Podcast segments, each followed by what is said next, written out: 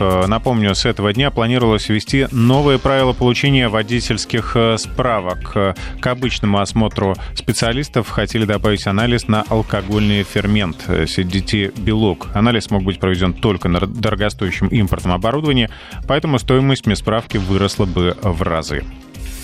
Это нововведение вызвало ажиотаж среди автомобилистов. На улицах российских городов выстроились огромные очереди в медкомиссии. Но накануне Минздрав свой приказ отложил. Готовя новый закон, Минздрав не прочитал все нюансы. Так сегодня прокомментировал решение ведомства пресс-секретарь президента Дмитрий Песков. Он подчеркнул, что новые правила прохождения медкомиссии Министерство здравоохранения с Кремлем не согласовывало. Цель, собственно, абсолютно благая, и это понятно. Цель – это безопасность и сохранение жизни людей, жизни тысяч людей, которые ежегодно в нашей стране гибнут на дорогах, в том числе и главным образом по причине пьянства за рулем. Поэтому цель абсолютно оправданная и правильная. Сами эти меры, они, они не согласовывались с администрацией президента, они не должны согласовываться. Но справедливости ради нужно заметить, что, по всей видимости, не все было просчитано. В первую очередь, конечно, это высокая стоимость анализов, которые новой практикой предписывается делать. Тот факт, что большинство оборудования и расходников, которые предстояло применять при этих анализах, они в настоящее время могут быть фактически только импортными. Это абсолютно не коррелируется с теми установками, которые давало и правительство, и глава государства относительно локализации производства. Совсем недавно мы с вами были свидетелями, когда в Кремле соответствующее совещание проводил президент. И, конечно, неудобства, которые в этой связи могли быть доставлены гражданам. Мы с вами увидели очень-очень такую ажиотажную ситуацию, которая сложилась в разных регионах. И, конечно, на это обратил внимание и президент, и Сергей Семенович Собянин, когда с ним общался. Президент высказал свою точку зрения, и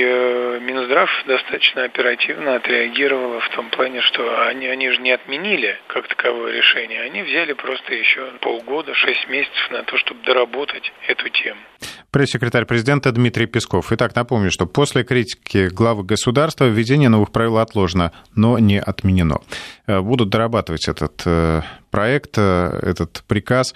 В студию пришел наш автомобильный обозреватель Игорь Маржарет, и эту тему мы подробно обсудим с ним в эфире. Игорь, привет. Добрый вечер. Все-таки есть полгода, даже чуть больше, до введения этих правил. Как должно быть сделано грамотно, чтобы не доставляло неудобства автомобилистам и в то же время принесло пользу обществу? Ну, во-первых, мы уже с тобой говорили на днях. Я считаю, что очень некрасиво, в принципе, постановка вопроса. Некрасиво, потому что, ну, в общем, понимаю, да, забота о безопасности на дорогах, но почему ради этого объявлять надо пятьдесят процентов, пятьдесят миллионов автомобилистов потенциальными наркоманами и алкоголиками, я не понимаю. Почему надо подозревать, хотя на самом деле э, из тех, кто садится за руль, доли процента, я думаю, реально, или, может, процент один, э, можно заподозрить реально в этих проблемах. А девяносто девять процентов нормальные ребята, нормальные водители, нормальные девушки. И их поголовно всех говорят, мы вас подозреваем, вы в зоне риска, мы вас должны проверить. Я считаю, что это сильно обидно. Мне, например, обидно, что меня считают... А тебе нет? Я задумался о том, что, вот, например, на эпилепсию же всех не проверяют, а накануне мы как раз говорили про да. девушку с эпилепсией, у которой отобрали права. Всех да. же не проверяют поголовно. Нет. Да и потом невозможно проверить на все болезни. В любом случае справка медицинская – это такая вещь в себе. Знаешь почему? Потому что она говорит о том, что в данный момент ты, Евгений, или я, Игорь, по таким-то параметрам, наверное, здоров. Какие бы мы высочайшие, там, дорогущие анализы не делали, они говорят только о том, что в данную секунду я по таким-то параметрам, наверное, здоров. Как ты прекрасно знаешь, через три месяца может все измениться в жизни любого человека. Увы, здоровье – вещь хрупкая. А у нас справка выдается практически на десять лет. Ну, то есть, кстати, форм... да, удивительно. Формально она действует два года, но спрашивают ее раз в десять лет. Когда ты приходишь за, новыми, да, за новым удостоверением. За новым удостоверением. И поэтому в большинстве стран Европы, скажу крамолу, справка отменена. Отменена, и вместо нее, вернее, не вместо нее, единственное, что требует, например, в Германии надо принести бумажку от окулиста, где написано, какое у вас на данную минуту зрение там. И все. Эту справку даже не надо ходить к врачу, она берется в магазине оптика. Ну и, вероятно, было бы все-таки разумно лор врача пройти. Нет, в Европе только окулист, и дальше ты должен взять документ в полиции. Полиция дает разрешение, просто полицейский имеет допуск к специальной базе Минздрава немецкого, и там, соответственно, есть графа там наркоманы, есть графа там алкоголики, есть раздел лица с болезнями, которые не допускают возможности управлять. Ну, та же самая эпилепсия, извините. И полицейский пробил вот там этого господина Шмидта условного, посмотрел, он в базах не числится, после чего дает справку и говорит: иди, родной, получай права. Все. У нас Министерство здравоохранения, на моей памяти, президент уже раза три говори, давал им поручение разработать такую базу и дать допуск к этой базе ответственным, отдельным, не всем, а ответственным сотрудникам полиции, чтобы они могли проверить этого человека. И Министерство здравоохранения, на моей памяти уж который год, говорит, невозможно, и вообще это доступ к личным данным, им объясняют. Я, например, это своем... врачебная тайна, да. Да, это врачебная тайна. Им объясняют, да никто не спрашивает больничную карту и, там, Иванова или Петрова. Нужно просто сказать, да или нет. Состоит он в базе данных или не состоит. Не состоит, все замечательно, состоит. И вот только на днях была информация, что, наконец, Министерство здравоохранения сказала, да, будем разрабатывать такую базу. Сколько еще лет понадобится для того, чтобы разработать? Или десятилетий? Я не знаю. Но еще раз говорю, с две тысячи десятого года три или четыре раза были поручения президента по этому поводу. Я в комиссии прошлой работы, участвовал в работе в прошлые созывы комиссии по безопасности при правительстве России. Каждое заседание практически говорили, сделайте такую базу. ВОЗ и ныне там. Вот что надо было делать, базу данных. Вообще, если нанять какую-то крупную, ну, российскую там, ай ти-компанию, типа Яндекс или еще кого-то, Mail.ru, они, мне кажется, за месяц напишут всю эту базу. Да. Но у нас же как, обычно начнут проводить какие-то тендеры, отбирать непонятно каких людей, и По... действительно да, это же на исходя из того, что самые дешевые, взять самых дешевых исполнителей, а они дешевые не всегда хорошие. В результате вот последнее поручение президента до февраля сделать такую базу. МВД с Минздравом вот буквально на днях вроде договорились, но я сильно не уверен, что до февраля база появится. Вот кроме этой базы данных больше ничего не надо, никаких лишних справок, никаких лишних анализов, они бессмысленны. Можно сделать анализы по тысяче параметрам и сделать справку, которая будет стоить как легковой автомобиль, а может и дороже. Но это, еще раз повторяю, говорит о том, что в данную минуту вот по этим параметрам у меня все в порядке, а по другим может быть не в порядке. А и по этим тоже, знаешь ли, изменения в организме происходят молниеносно. Увы, к сожалению, знаю достаточно много людей, знал, которые были сегодня совсем здоровы, а завтра, увы. Знаешь, ты тоже наверняка такие Конечно. Истории. Поэтому вообще справка – это, так же, как и техосмотр, сильная вещь в себе. И не будем уходить в техосмотр, а то, что от справки отказываются в мире, это исторический факт. Ну, в общем, а мы... за... вот отвечая на вопрос, как лучше все-таки отказаться вообще от медсправки. Да, так будет лучше. Но только после того, как будет разработана вот эта база, и сотрудник полиции сможет проверить и убедиться, что данная девушка не состоит в базе данных как больная эпилепсией, или данный юноша не состоит в базе как человек, который был пойман несколько раз на употребление нехороших веществ. Понимаешь? Угу. Тогда все, и тогда не надо лишать никого прав, не надо миллионы. Ну, пятьдесят миллионов человек прогнать. Я посчитал, не поленился, когда ознакомился с этим приказом, что, в принципе, у нас ежегодно получают примерно водители семь миллионов справок. семь миллионов, представляешь? При том, что вот такая, две вот эти справки тянут так на, в Москве, например, на восемь тысяч легко. Ну, плюс еще минус время. Минус время, потому что одна делается три рабочих дня, вторая шесть рабочих дней. Анализ один делался. Поэтому вообще вся эта история вот с этими выплывшими, неизвестно откуда, анализами, вот то, о чем говорил пресс-секретарь президента, оборудования отечественного по производству вот этих анализов нету, вообще нету, оно импортное одной из европейских стран. Расходники тоже импортные той же страны, европейской, западноевропейской. И, соответственно, значит, на, эти, на семь миллионов анализов мы будем закупать оборудование у этой замечательной западноевропейской страны. Она мне нравится, эта страна, я люблю ее. Но это не повод закупать в огромном количестве оборудования, которое в таком количестве в этой стране не используется. Пожалуй, еще и определенный производитель один. Да, конечно. В этой стране она, ну, есть такая штука, потому что анализ это очень специфический. Я имею в виду на это си ди ти. на си ди ти-фермент, или как он там называется, в общем, на вот эту, на алкоголизм, извините, анализ, он очень неточный. Примерно производитель, я прочитал, говорит, отклонение плюс-минус пятнадцать процентов. Поэтому они специально называют цифру три процента. Если превышение более трех процентов, тогда действительно человека можно подозревать в алкоголизме.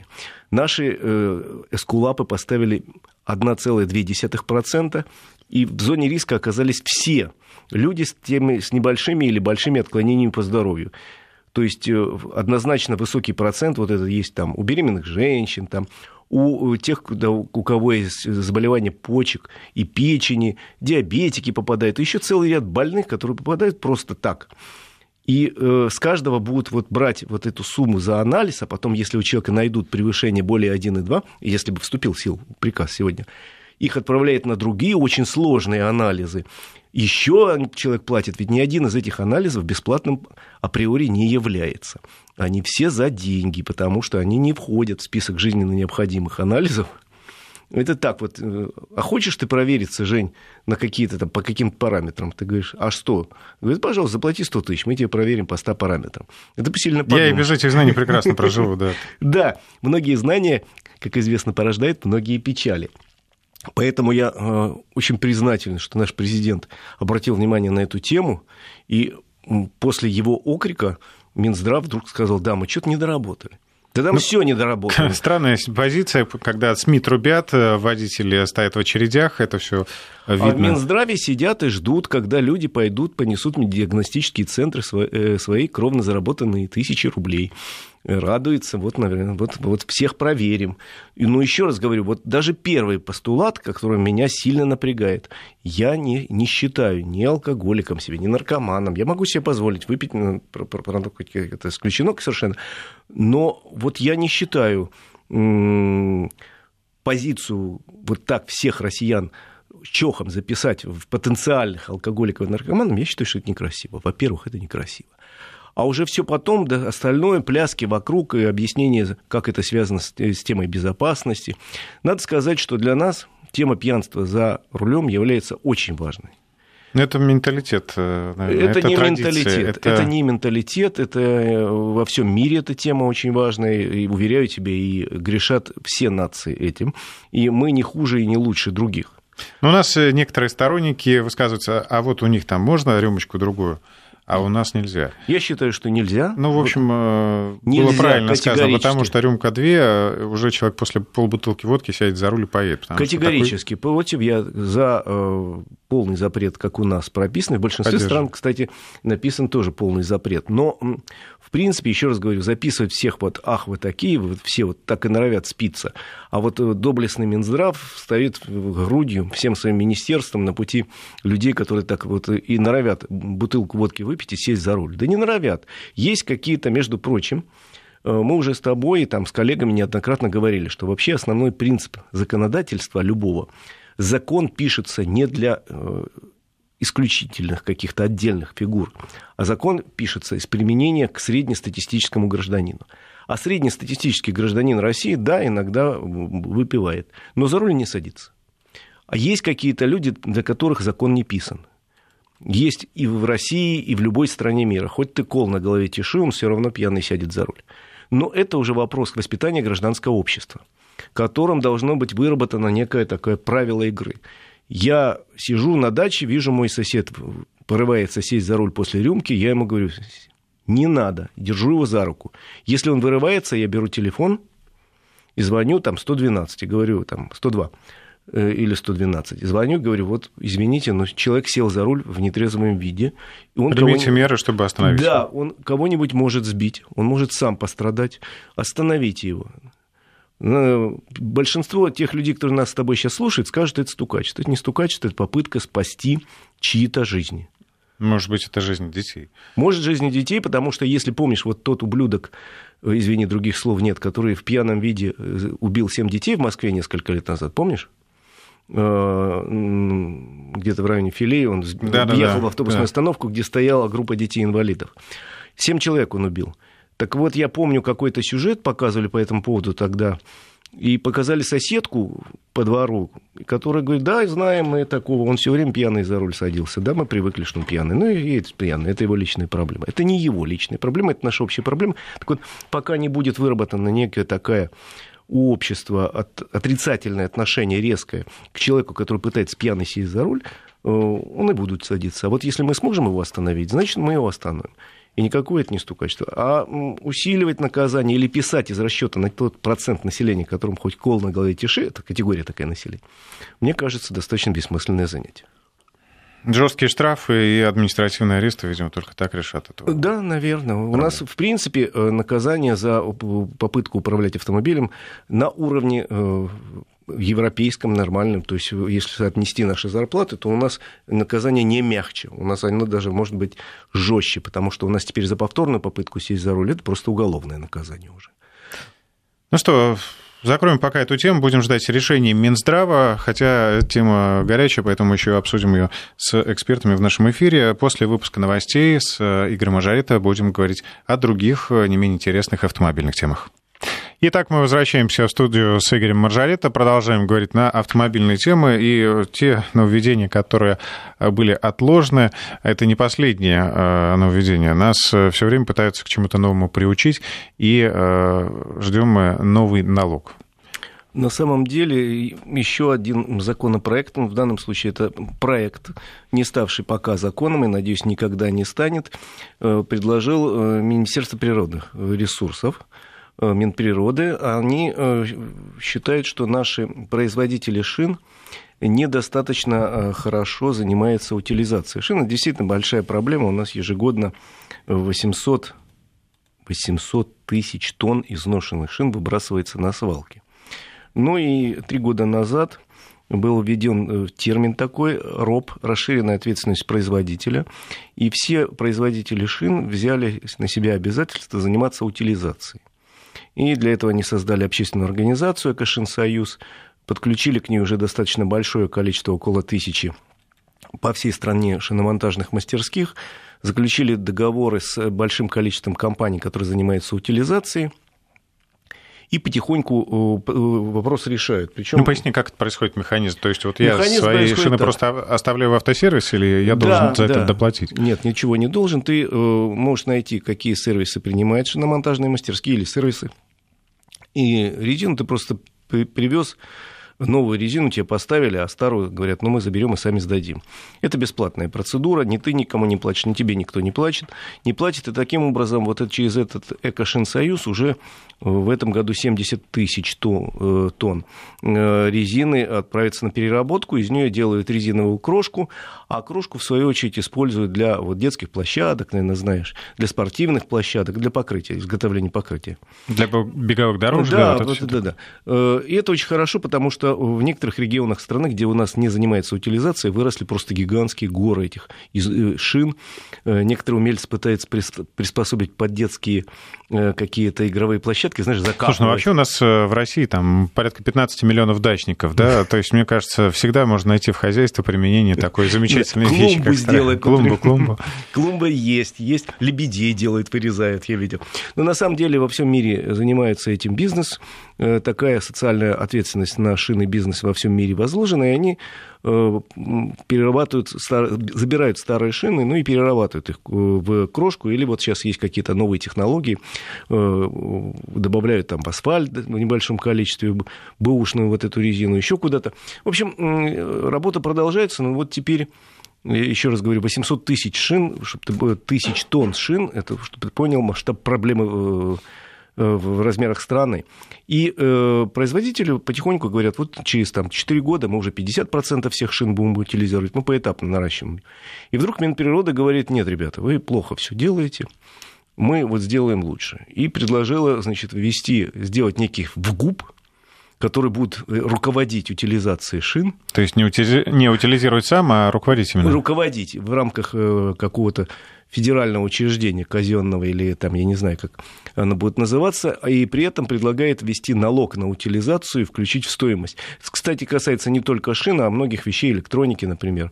Я Его... только хотел задать вопрос, неужели нас, автомобилистов, это напрямую не коснется? Ну, напрямую нет, но да, вот в конечном коснется, итоге. Потому что э, производители говорят, если этот налог будет введен, во-первых, будет разрушена уже та система, которая сегодня потихоньку наращивает обороты, а вместо него ничего не будет создано, просто появится чиновник, который будет говорить направо, налево, равняясь смирно, и брать налог. Причем э, производители шин говорят, что если этот законопроект будет принят, то стоимость шин в среднем вырастет на пять процентов, вот просто так, как с куста.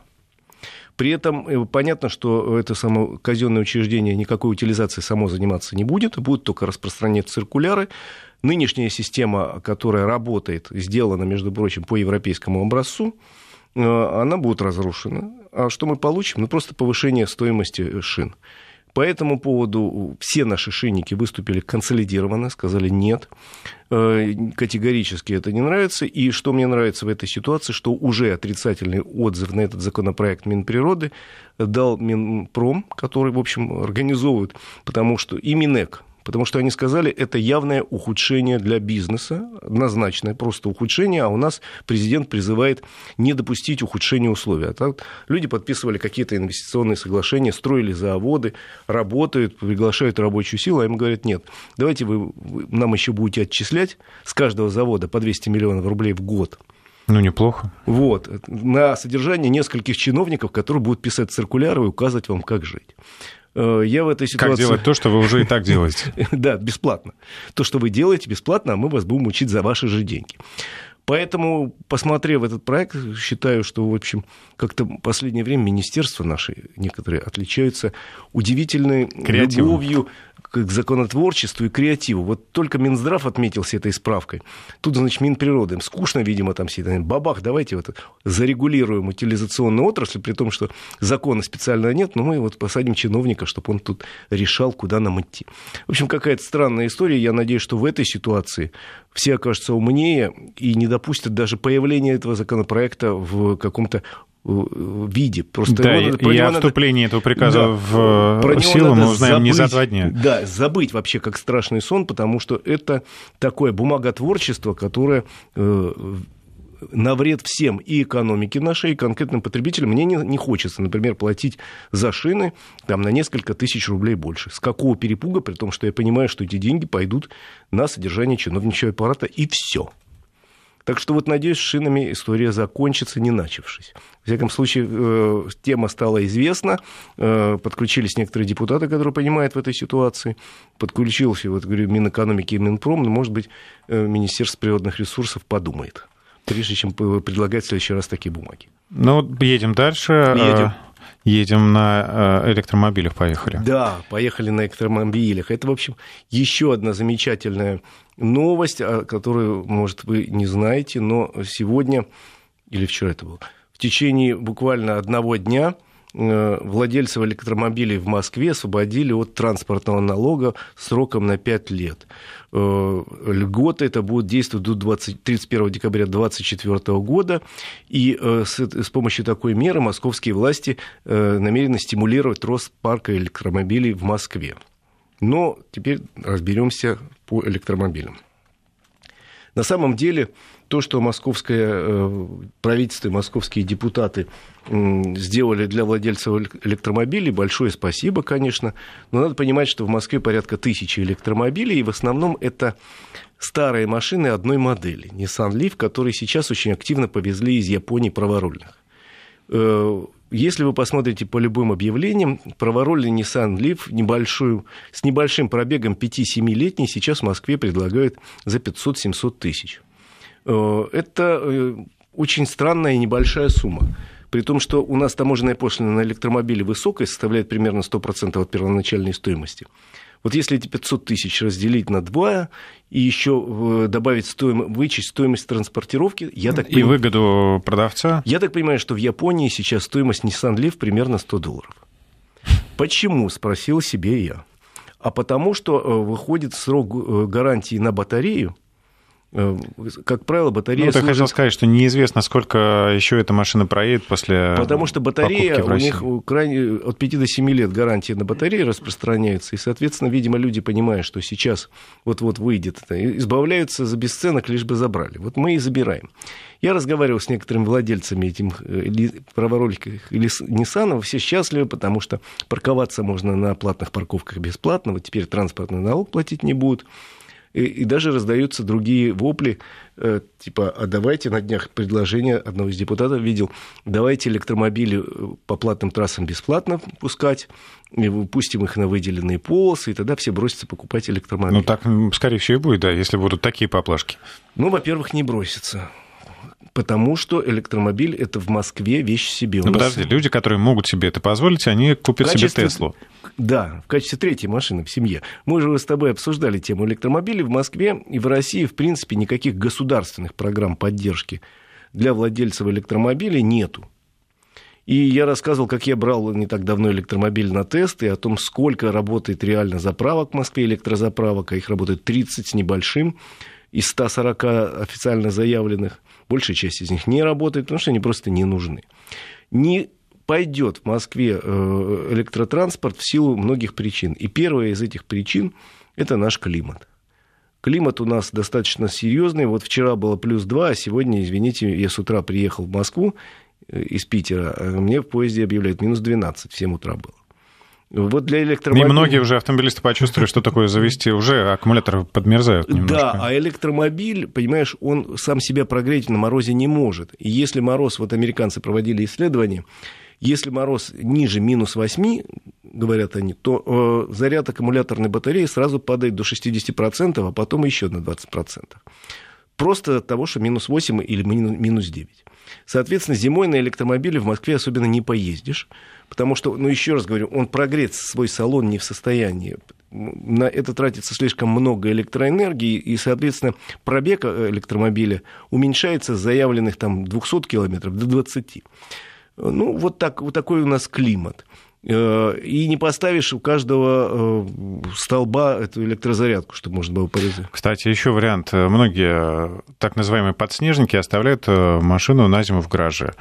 Чем ну, пусть не вариант? Стоит до лета, да. Так же и с электромобилем. Ну, в общем, спасибо большое мэрии Москвы за заботу о владельцах электромобилей, но я могу сказать одно. Вот категорически против того, чтобы, условно говоря, на полосу для общественного транспорта кого бы то ни было пускали, кроме общественного транспорта. Потому что она для этого и сделана, чтобы дать преимущество автобусу. Там... Конечно, тогда потеряет смысл ввода этой полосы. Да, чтобы у человека был выбор. Я поеду на работу на своей машине, и я буду ехать час. А если я сяду на автобус, который поедет по выделенной полосе, и заеду за двадцать минут, зачем мне машина? Зачем я буду в центр ехать на машине? В этом есть железная логика, правильно? А теперь мы все время, какие-то депутаты все время предлагают кого-нибудь на эту выделенную полосу впустить. За последнее время предлагали, на моей памяти, это только за последние несколько месяцев, электромобили. Каршеринг предлагали. Каршеринг. Машины инвалидов предлагали. Предлагали пускать автомобили на газомоторном топливе, и еще кого-то предлагали.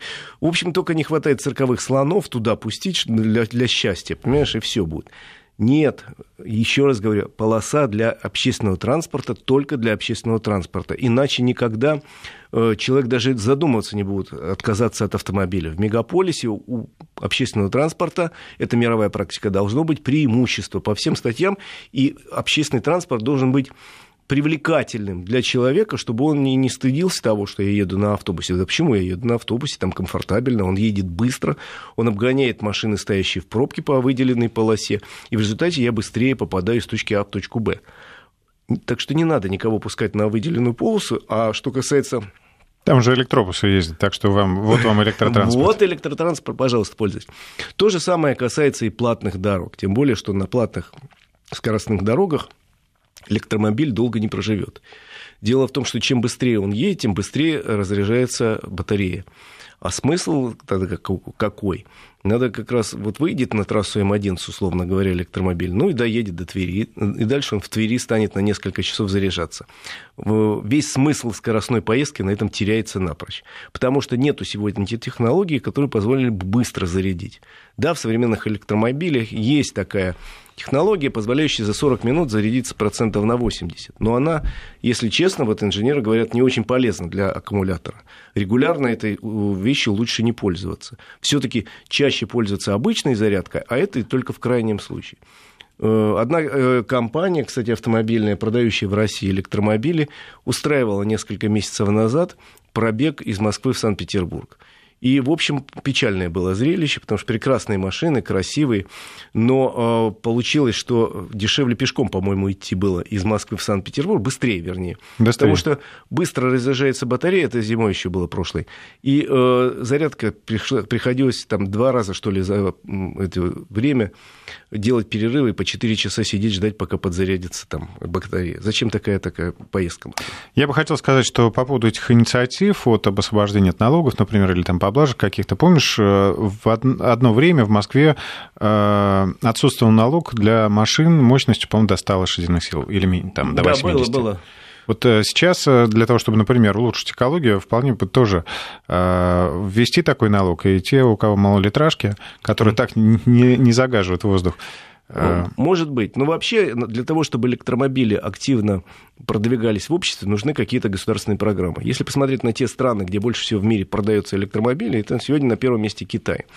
Но там в Китае были огромные льготы для покупателей электромобилей, вплоть до того, что государство компенсировало часть затрат на покупку автомобиля в пределах десяти тысяч долларов, между прочим. И э, большие были дальше налоговые льготы для владельцев этих самых электромобилей. Плюс для владельцев электромобилей в крупных городах есть возможность получить номер в Китае. А обычный автомобиль ты номер получить не можешь, только участвуя в аукционе или в лотерее. Э, то есть льгот довольно много. И льготы для производителей электромобилей серьезные. С одной стороны, а с другой стороны, если они этой темой не занимаются, их бьют по голове больно. То есть вот, вот большая государственная программа. У Слушай, нас а как же государств... климат? Климат китайцев никак не беспокоит? Там же тоже есть регионы, где... Ну, в основном все-таки большая часть китайского населения живет по берегу моря, где тепло. У них же большая часть населения, вот вспомни ну, да, карту, да, они я вот понимаю, по но... берегу живут все крупные города, начиная от Шанхая там, на севере, кончая Гуанчжоу, там вот все эти крупные города, они на берегу моря, там, где климат относительно теплый. И еще раз говорю, нельзя зарегистрировать, например, в Шанхае или в Пекине новые бензиновые автомобили или дизельные, а электромобиль можно поставить на учет. То есть государство очень сильно стимулирует своих сограждан покупать автомобили и своих промышленников производить. У нас государственные программы по электромобилям отсутствуют. Большое спасибо мэрии Москвы и э, правительству Московской области, которые и отменили транспортный налог и сделали э, возможность парковаться бесплатно электромобилем. Все это замечательно, но количество электромобилей, вот говорят, выросли продажи новых электромобилей в стране в два раза. Ну, было пять продано, теперь десять. За девять месяцев. Нет, я могу ну, сказать, было продано там шестьдесят в прошлом году, а в этом году сто двадцать. Там. Вот в два раза выросли. Новых, я имею в виду. А подержанных, да, до тысячи электромобилей в этом году лифов завезли, потому что они в Японии не стоят ничего. И потому что в мире нет технологий по утилизации аккумуляторов, вот этих автомобильных литий-ионных. И в той же компании Nissan они предложили следующий вариант. Когда заканчивается гарантия у тебя на эту батарею, ты покупаешь новую, а старую тебе немножко доводят до ума и выдают в качестве резервного источника питания, который стоит у тебя на даче. И если там вырубается электричество в сети, а у тебя есть вот большая емкая эта штука, которая может позволить содержать дом на, вот, на, на том запасе электроэнергии в течение там, нескольких дней даже. Ну, в общем, выбор все равно, это дело добровольное. Кто-то хочет электромобиль, хотя бы попробовать, это же интересно. Особенно, знаешь, как гаджетомана, да, ты сам поездил, все равно это интересно. Это, это прикольно, опыт, экспириенс. Слушайте, знаете, когда поворачиваешь ключ зажигания, а ничего не происходит, и только загорается лампочка, где написано «Go». Ну и «Go», и поехали. Очень прикольно, конечно. У нас осталось порядка двух минут. Еще одна тема есть интересная. Права для семнадцатилетних а, водителей. Очень любопытная тема. Значит, на этой неделе в Москве проходил первый всероссийский форум юных инспекторов движения. Есть такое движение, довольно серьезное по России. Приехало порядка триста пятьдесят делегатов из семидесяти регионов России. Это дети продвинутые, которые вот в виде игры, но изучают правила и учат своих сверстников. Так вот, выступая на этом форуме, глава ГИБДД МВД России генерал Михаил Черников в очередной раз поднял тему прав для тех, кому еще нет восемнадцати лет. Дело в том, что по сегодняшней практике у нас можно учиться и в шестнадцать лет, и в семнадцать в автошколе, но только прав не дадут. Права дадут в восемнадцать. Ты можешь сдать экзамен в семнадцать, допустим, а через год получишь права. Но он приводит опыт некоторых стран Европы, в частности Австрии, где права выдают уже в семнадцать лет, если человек закончил школу. Но до восемнадцати разрешают ездить только в сопровождении взрослого человека, у которого там возраст не меньше двадцати пяти, там не менее трёх лет стажа. И, как показывает опыт той же Австрии, аварийность среди такой категории молодых водителей ноль. Потому что, во-первых, сам молодой человек очень строго соблюдает все правила, побаивается еще, не понимая каких-то неписанных законов движения. Во-вторых, рядом сидящий папа или там дядя или брат бьет по рукам больно, если он только даже подумает что-нибудь нарушить. И под контролем взрослого, как правило, этот молодой человек быстрее на, или девушка набирается опыта, и к восемнадцати годам уже может самостоятельно ехать куда угодно, потому что этот год не прошел зря. В течение этого года человек ездил, набирался опыта, пусть не на большие расстояния, пусть не в экстремальных условиях. Но вот такой опыт генерал Черников предлагает попробовать распространить на Россию, почему бы и нет. Тем более, что на самом деле, например, в Соединенных Штатах, ты же знаешь, в некоторых штатах вообще с шестнадцати лет разрешают водить автомобиль. Ну, про шестнадцать мы не говорим, но хотя бы про семнадцать, я думаю, что интересный опыт. Еще раз говорю, статистика говорит, что аварийность среди таких людей ноль. А возрастает она как раз где-нибудь там на третьем году вождения? Самый вообще аварийный опасный возраст, знаешь, какой? семь лет вождения. Чаще всего попадают в аварию, потому что уже обычно к этому времени человек проехал несколько тысяч, десятков километров, чувствует, что он уже все знает, все умеет, может себе позволить немножко полихачить, что я вот могу любую ситуацию предсказать и так далее. Самый аварийный возраст. Ну и тут там щелкают по носу и говорят, а вот тебя. Да. Ну что, спасибо, Игорь Маржарет, обсудили много всего интересного и ждем тебя в нашем эфире в воскресенье. Хорошей дороги. Счастливо.